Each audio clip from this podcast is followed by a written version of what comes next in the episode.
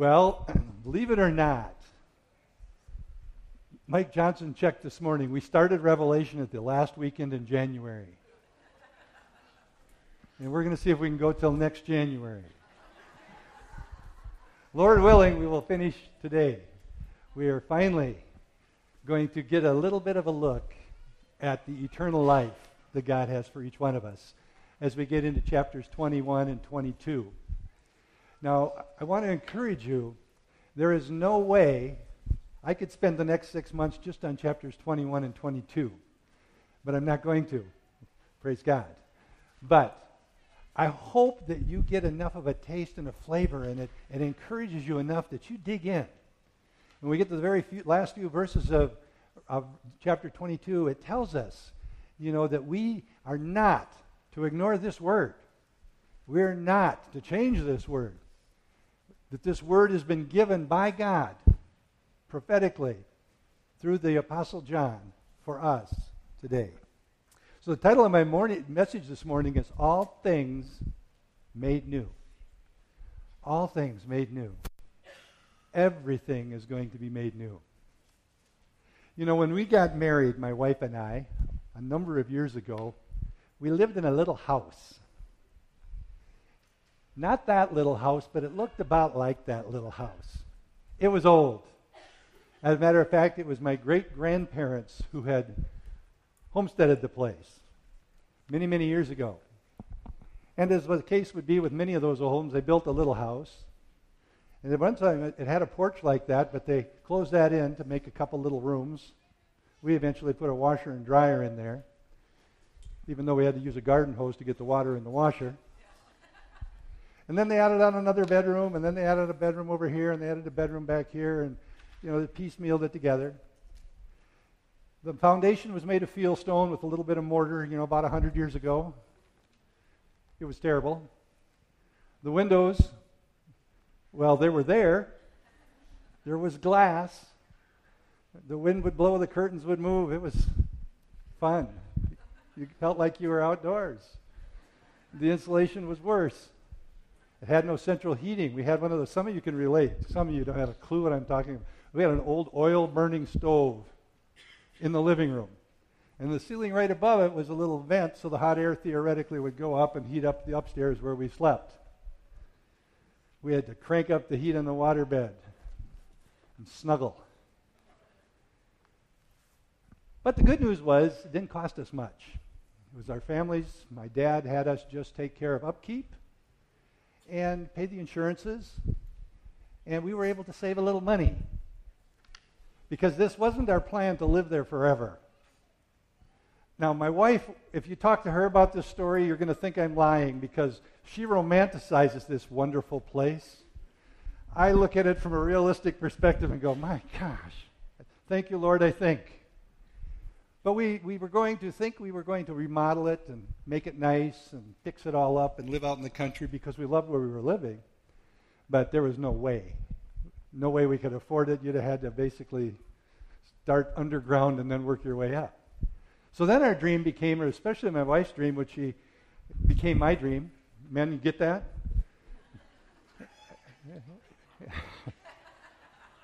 Love her unconditionally as Christ loved the church. Was a log home. Ideally, it would have been in the woods somewhere, but we, we settled for the lake, here across the lake where we're going to do baptism today.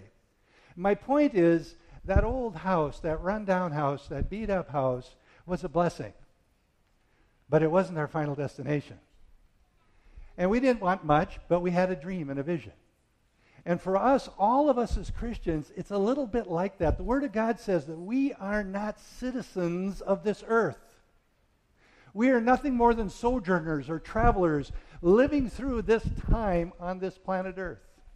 Our ultimate home Jesus in John chapter 14 said, I go to prepare a place for you. And if I go to prepare that place, I'm coming back for you. And then you will be with me always. I will be with you, you'll be with me. That's our home.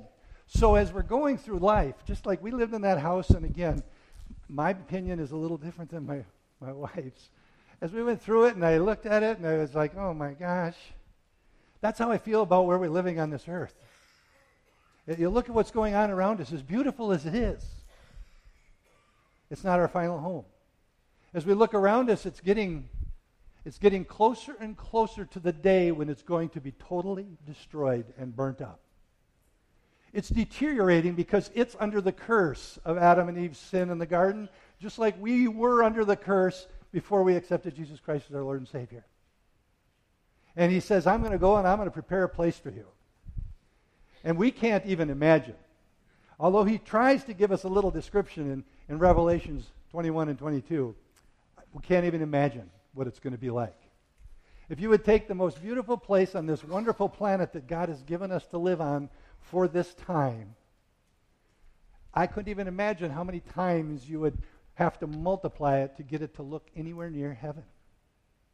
Because we are living in a place under a curse. It's getting darker and darker in the environment we live in.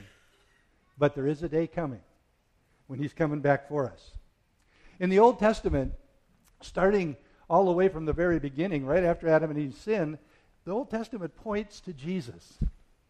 It points to him coming back as our Redeemer, as our Savior. He redeems mankind through his death, his burial, his resurrection. He came as Emmanuel, God with us. But the world didn't even recognize him. The world rejected him. Actually, as part of God's plan, because he knew what was going to happen. And he went to the cross, and it says when he went to the cross, he became a curse on our behalf.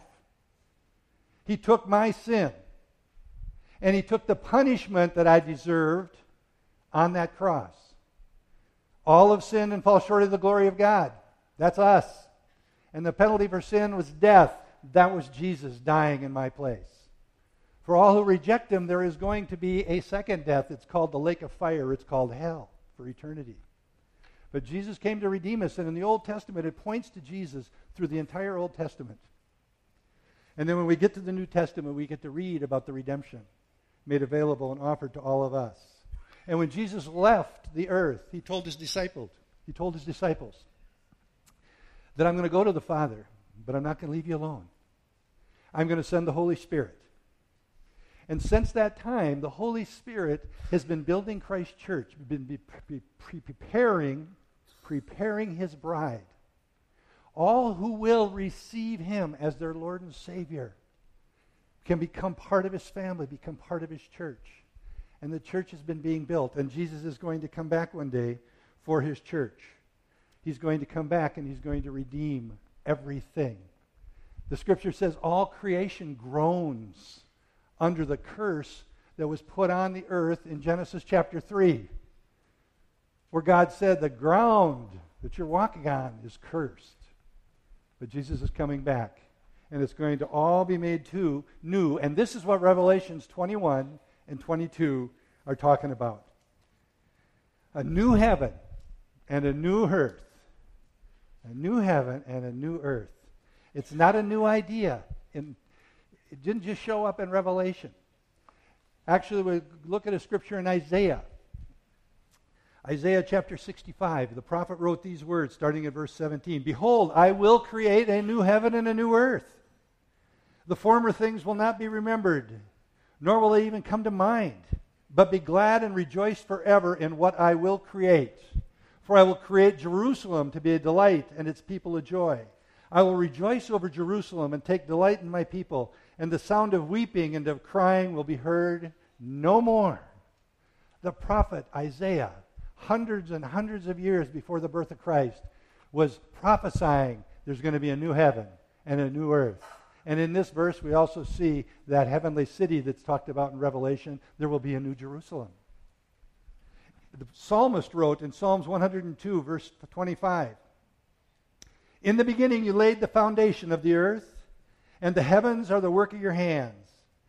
They will perish, but you remain they will all wear out like a garment, like clothing. You will change them, and they will be discarded. There is coming a day when this earth and the heavens that we know of will be destroyed and gone. They're going to be thrown away, discarded. Actually, they're going to burn up, according to Scripture. And not, not just in the Old Testament, but in the New Testament. In 2 Peter, Peter wrote these words in chapter 3 As you look forward to the day of God and speed its coming, That day will bring about the destruction of the heavens by fire, and the elements will melt in the heat. But in keeping with his promises, we are looking forward to a new heaven and a new earth, the home of righteousness. A new heaven and a new earth. We can relate to the new earth thing pretty well, I think. The new heaven, what is he talking about? In the scriptures, heaven is used in three different ways actually, a first, second, and third heaven, if you would. The first heaven is what we would see in our day sky, our atmosphere. The first heaven. Then there is the second heaven, that's sometimes referred to as the night sky or outer space, the solar system, the galaxies, the second heaven. And then there's the third heaven. I'm not sure where that one's located, but that's the place that God lives. What's going to be destroyed is the first and the second heaven. All those things that God created in Genesis chapter 1 when he said, Let there be, and he spoke these things into being. He is going to create a new heaven and a new earth. Different, but familiar. And I say that because if we look at the Greek word used here for the word new, it's kainos. And that word simply means a qualitative newness to it. Now, some of you younger people won't relate to this, but you know, when we used to get holes in our jeans, we used to put patches on them. We didn't buy them that way. But we could have a pair of jeans and maybe wear out the seat, maybe both knees, and mom would come to the rescue. In my case, more likely, grandma would come to the rescue. Somebody'd put patches on those things. And here they'd come, and here's your new jeans. And you're looking, they aren't new. They're new in the sense of they're different, but qualitatively, they were not new. God is not going to remake or remodel the earth or the heavens. They are going to be destroyed. They are going to be burnt up. They're going to be gone. And we're going to go back to what he was originally doing in Genesis, only it's going to be so much better. He is going to create a new heaven and a new earth for all of us that are his children and his church to live on for eternity. And not only is it going to be created new, you know, it just drives me crazy when I got to go and buy a pair of jeans and they cost a lot as much as you want to spend. And I wear them a few times, and the next thing you know, the knees are getting faded. They start to shrink around the waist. and I spent all that money on them. And they aren't new anymore. The new heaven and the new earth is going to be created new, and it's going to remain new forever. It's not going to soil, it's not going to deteriorate, and neither are, oh, praise God for this, our glorified bodies. We're going to get a new body, and that new body is never, ever going to wear out. It's going to be new, qualitatively new. Similar, I believe. We are going to look similar, just like Jesus in his glorified body was recognized by his disciples. But it's going to be qualitatively different, different, different. Thank goodness. And as you get older, you get more appreciative of that truth. Revelation chapter 21. We're going to figure out how we can get through two chapters in a few minutes. Verse 1 simply says these words Then I saw a new heaven and a new earth, for the first heaven and the first earth have passed away, and there no longer was any sea. I believe it's clear from the scripture that this new heaven and new earth uh, is created after the millennium and after the judgment of the white throne where unbelievers are cast into the pit of fire. And one of the reasons I believe that is he simply says there is no sea. Well, if you remember, in the millennium, it talked about the sea. So I believe this is after the millennial reign of Christ, after the final judgment of the unbelievers, and then there's this new earth and the new heavens that are created by God. And it goes on and says, I saw the holy city, the new Jerusalem, coming down of heaven from God, prepared for us. This new Jerusalem. And we read the scriptures, and I'm not going to read them all, and they're not going to be up there. How many of you don't have a Bible anywhere in your home? Awesome. So you can go home and read it or bring it with you. But it says that coming down from heaven, this new Jerusalem, and it's referred to in the scriptures. He starts referring to it as the bride. Don't let that confuse you. The church is the bride of Christ, but it refers to the new Jerusalem as the bride. And there is a lot of symbolism in these two chapters. And I believe John put these words down because this, this bride thing is the most beautiful, the most pure, the most lovely. And he's seeing this new Jerusalem literally coming down from heaven. That ought to blow your mind. Here's this city, a new Jerusalem, descending from God, coming down. And I can't even say on the earth because it might just be floating over the earth. It doesn't really tell us. But we know this New Jerusalem is going to be kind of like the new capital of heaven, where we're going to spend eternity. And then it says in verses, verse 3 that God will be among us. He is going to live among us. The Lamb, Jesus, is going to be among us. He's going to be right there. We're going to be his people, and he is going to be our God. And verse 4 stresses that will not, what will not be present. What will not be present is almost as good as what will be present. There will be no more tears. There will be no more grief, no more mourning, no more pain, no more sickness, no more disease. All of this will be gone forever. It doesn't exist any longer. In verse 5, he says, Behold. And any time when you see that word behold, it's like you or me grabbing our kids and saying, Hey, pay attention. Behold, I make all things new. This is going to be the culmination. This is going to be the final act of his redemption of all mankind and all of his creation. You know, remember when he created the Garden of Eden and put Adam and Eve in it, they walked with God in the cool of the night. They saw God face to face. That garden was, in a sense, a reflection of the character of God, his own creation. It was perfect for a long period of time. And then sin came, and we know what happened. And it's been deteriorating and going downhill ever since. But now we're seeing prophetically what's going to happen one day. There is going to be, and I believe this is very literal, even though there is lots of symbolism. I believe there is literally going to be a city descending from God, from heaven, the New Jerusalem. And when we see this New Jerusalem in just a few moments, it's going to be quite the scene. All things are new. Verse 6 says, It is done. It is done. Redemption is completed. The fullness of his redemption is completed. His plan of redemption, the final act, has occurred. And then in verses 6 and 8, there is an invitation and a warning. And I want to read verses 6 through 8. And he said to me, It is done. I am the Alpha and I am the Omega. I am the beginning and I am the end. To him who is thirsty, I will give to drink without cost from the spring of water of life. He overcomes will inherit all of this, and I will be his God, and he will be my son. But the cowardly, the unbelieving, the vile, the murderers, the sexually immoral, those who practice magic arts, the idolaters, and all liars, their place will be in the fiery lake of burning sulfur. This is the second death. We talked a lot about that last week. Here it is. It's a warning. And by the time this is taking place, it's too late to make a change.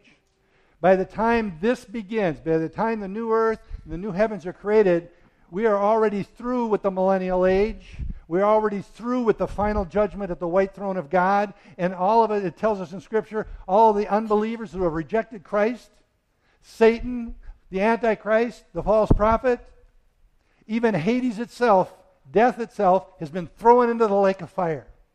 So when you're reading this, remember some of this, this is prophetic.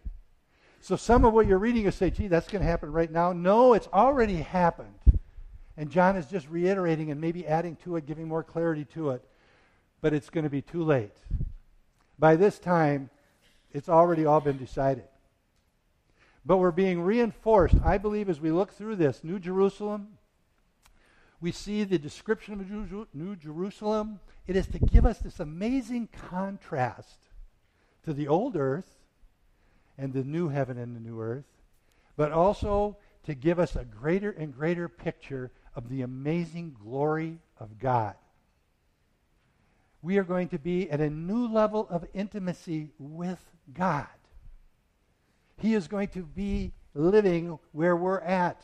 We are going to be in His presence. There will be no doubt in our mind who He is, what He is, and who we are and who we belong to. There will be no doubt in our minds. We'll have fullness of understanding of what the love of God really is like because we will experience it in its fullness. You and I will know and be able to understand and believe how precious we are in His sight because there will be no lies, no deception. Satan is already cast into hell with all of the demons. There will be none of that anymore, ever. The city, man, I don't want to take too much time, but it's pretty mind blowing. If we and you and I happen to be standing there looking, which I intend to be, here's what you're going to see. Starting in verse, uh, end of verse 9. The angel says, Come to John, and I will show you the bride, the wife of the Lamb. Here it's in reference to the New Jerusalem. And it says this And he carried me away in the Spirit to a mountain, great and high. And he showed me the holy city, Jerusalem, coming down out of heaven from God. It shone with the glory of God, and its brilliance was like that of a very precious jewel, like jasper, clear as crystal. It had a great wall, a high wall with twelve gates, and with twelve angels at the gates. And on the gates were written the names of the twelve tribes of Israel, the sons of Jacob, all their names. The Old Testament saints are not forgotten. There were three gates on the east, three on the north, three on the south, and three on the west. The wall of the city had twelve foundations, and on them were the names of the twelve apostles of the Lamb, the twelve disciples. The angel who talked with me, and he had a measuring rod of gold to measure the city, its gates and its walls. The city was laid out like a square. It was as long as it was wide. He measured the city with the rod and found it to be 12,000 stadia in length and was as wide and as high as it was long. 12,000 stadia is approximately 1,380 miles, just under 1,400 miles. That's how long, wide, and high this city is. He measured its wall, and its wall was 144 cubits thick. That's 216 feet thick. By man's measurement, with the angel was, that the angel was using, the wall was made of jasper, the city of pure gold, as pure as glass. The foundation of the city walls were decorated with every kind of precious stone.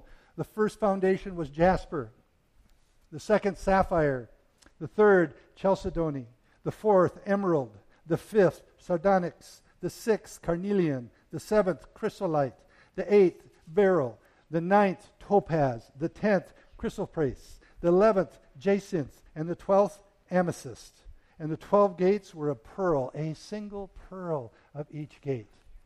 So, all of us that are into hoarding gold and all those precious things, you're wasting your time. It's like building material.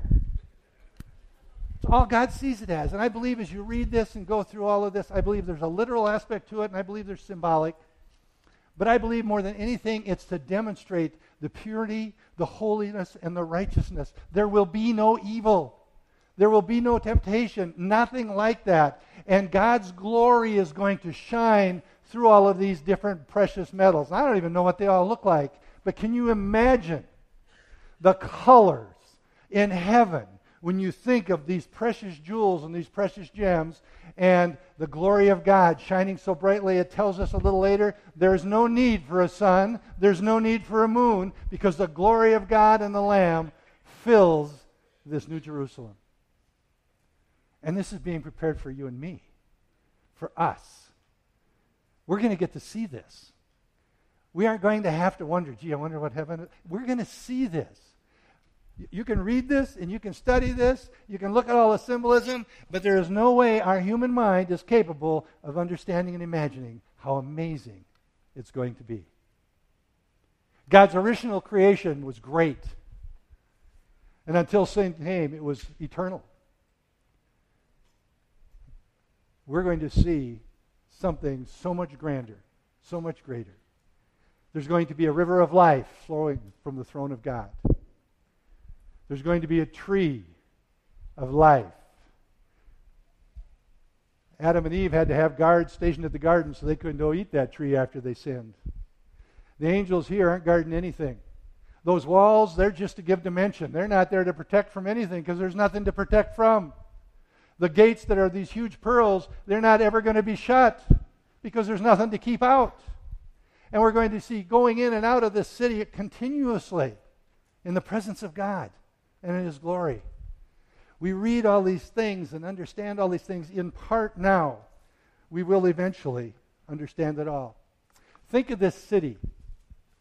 And I always thought of it only as a possibility of being a cube. Some people think it could be a pyramid because length and width and height. But I believe it's a cube, and not just because I think that's better.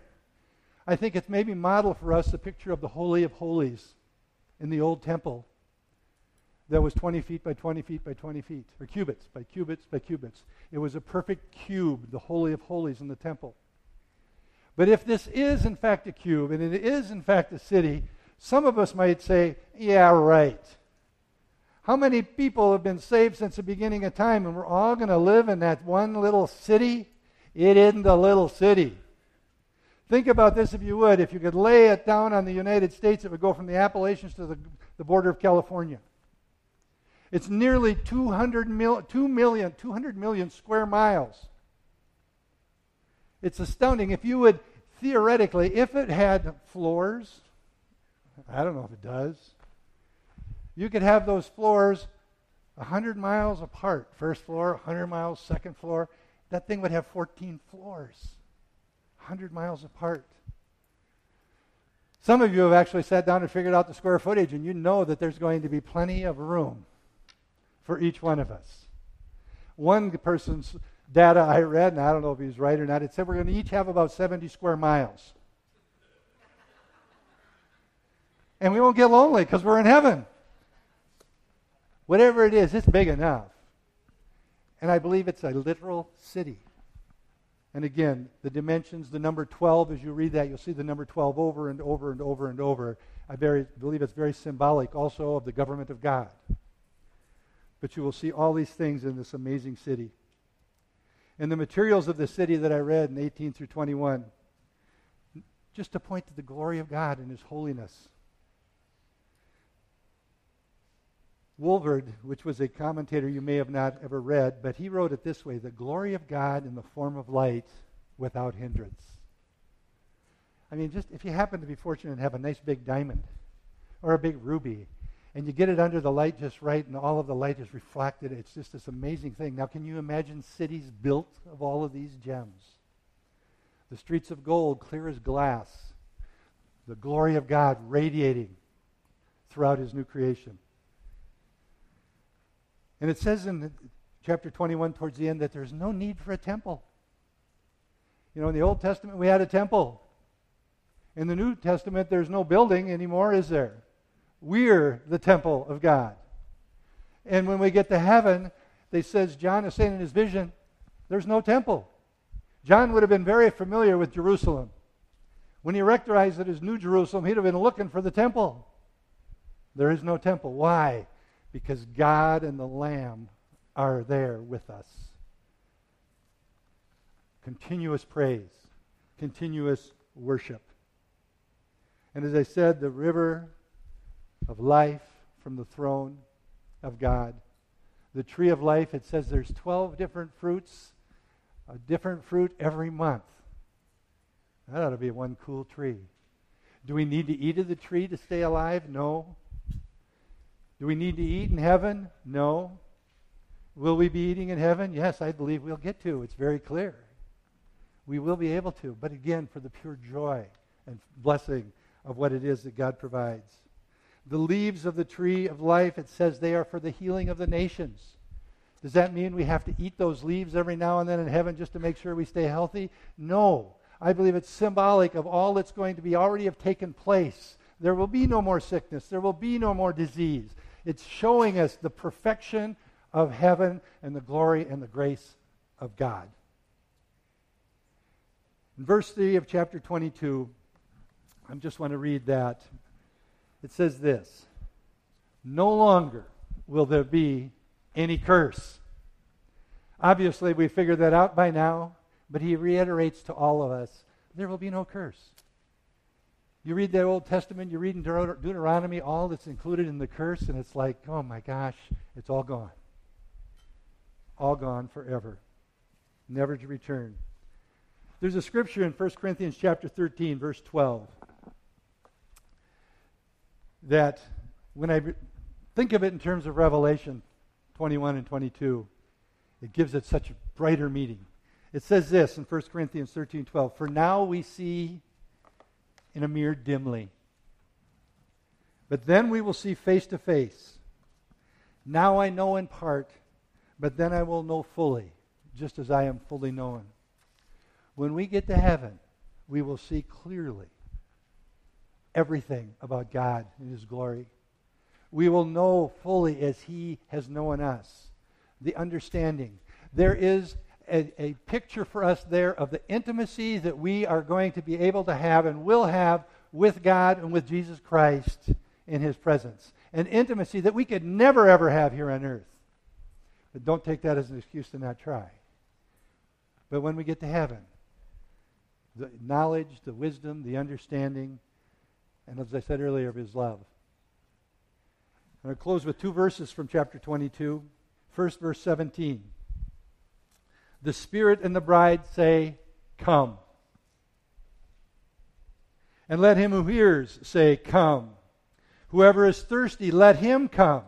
And whoever wishes, let him take the free gift of the water of life. Come. The gates of eternity are still wide open. When this is taking place, they will have already been closed. But for today, for anyone here, it's wide open. And this is an invitation from Jesus himself saying, Come. And some people automatically disqualify themselves with some ridiculous lies and deceptions of the devil that you're not good enough, you're not worthy, maybe everybody else but not you. That's a lie. He says, Come. And who does he say can come? All who hear, all who listen. You hear the gospel, you hear the good news of Jesus, you're invited to come. All who are thirsty, all of us who know that we have a need, man, when you're thirsty, you know you need water. He's saying if you hear the gospel, you recognize the need, and you are thirsty because you know you can't do it on your own, you're invited to come. And all who desire, all who will respond to the working and the wooing and the drawing of the Holy Spirit. God tells us in His Word He has a desire that none should ever perish in my mind, that tells me that he is going to try to woo every single person that ever has lived on the planet. The problem is, some will reject that wooing, and some will say no. And some people say to me, Mike, your God will send people to hell. And I say, no, he won't. You will choose, one way or another, where you're going to go. It's up to you. He's going to woo, you're going to hear, He's going to account- hold you accountable for what you've heard and what you know, and you get to choose. God doesn't want anybody to go to hell, but those that reject Christ will. It's an open invitation. And verses 18 and 19 close with a warning for us. I warn everyone who hears the words of the prophecy of this book. If anyone adds anything to them, God will add to him the plagues that have been described in this book. And if anyone takes words away from this book of prophecy, God will take away from him his share in the tree of life and in the holy city, which are described in this book. And he who testifies to these things says, Yes, I am coming soon. Amen. Come, Lord Jesus. It's a powerful, powerful book. It's been given to us by God as a gift through the Apostle John to tell us what's coming. It should cause an urgency in us if we've never accepted Jesus Christ as our personal Lord and Savior. We need to do that. Because when it says He's coming suddenly or quickly, it means it's going to happen like that. And you aren't going to get a 60 second warning or a six hour warning or anything like that to get a second chance. Once He comes, it's done, it's over with. But if we say yes, all of these promises, everything that we've talked about in chapters 21 and 22 are for us. And besides putting an urgency in our heart, it should put urgency in our heart to share the good news with others. Because if we believe what the Word says, all those judgments we read about and studied when the seals were opened, where the trumpets were opened, and when the bowls of vials were poured out, they're real too. And the lake of fire is real. Let's close in prayer. Heavenly Father, we thank you so much for your word that you have given us. We thank you for your Holy Spirit that can take your word and, and quicken it in us and bring it to life in us. God, I pray that we would be encouraged and challenged by this book of Revelation that you have given us. God, that it would not put fear in us except for a fear of the Lord. God, that we would have this burning in us by your Spirit to share the good news of the gospel to all who would listen, that they might hear they might be thirsty. And this thirst could be quenched as you woo them to yourself. God, and I pray that there's anyone here that has not accepted Jesus as their Lord and Savior, that you would draw them and woo them and give them grace and the faith to receive Jesus even today. Father, I thank you and praise you for the Holy Spirit that lives in us. And from the knowledge we have of from your word that you love us unconditionally. Unconditionally, that you'll never leave us, you'll never forsake us. You're always there with us to go through whatever trials and testings come our way. That we have a hope and confidence that's secure in Christ. And Lord, as we prepare to dismiss, I pray your blessing upon each one who is going to take the step of faith of publicly declaring what you've done in their lives by being baptized. Father, I pray for each one that it would be an experience that would, would, would just be, be like a branding iron in their soul as to who they are, whose they are, and what you've done in their life, and a public proclamation of your goodness. Protect us as we go our different directions, Lord. I pray you would give us the grace to to take every opportunity to share the love of Jesus with people we come across. And it's in your precious Son's name we pray these things. Amen.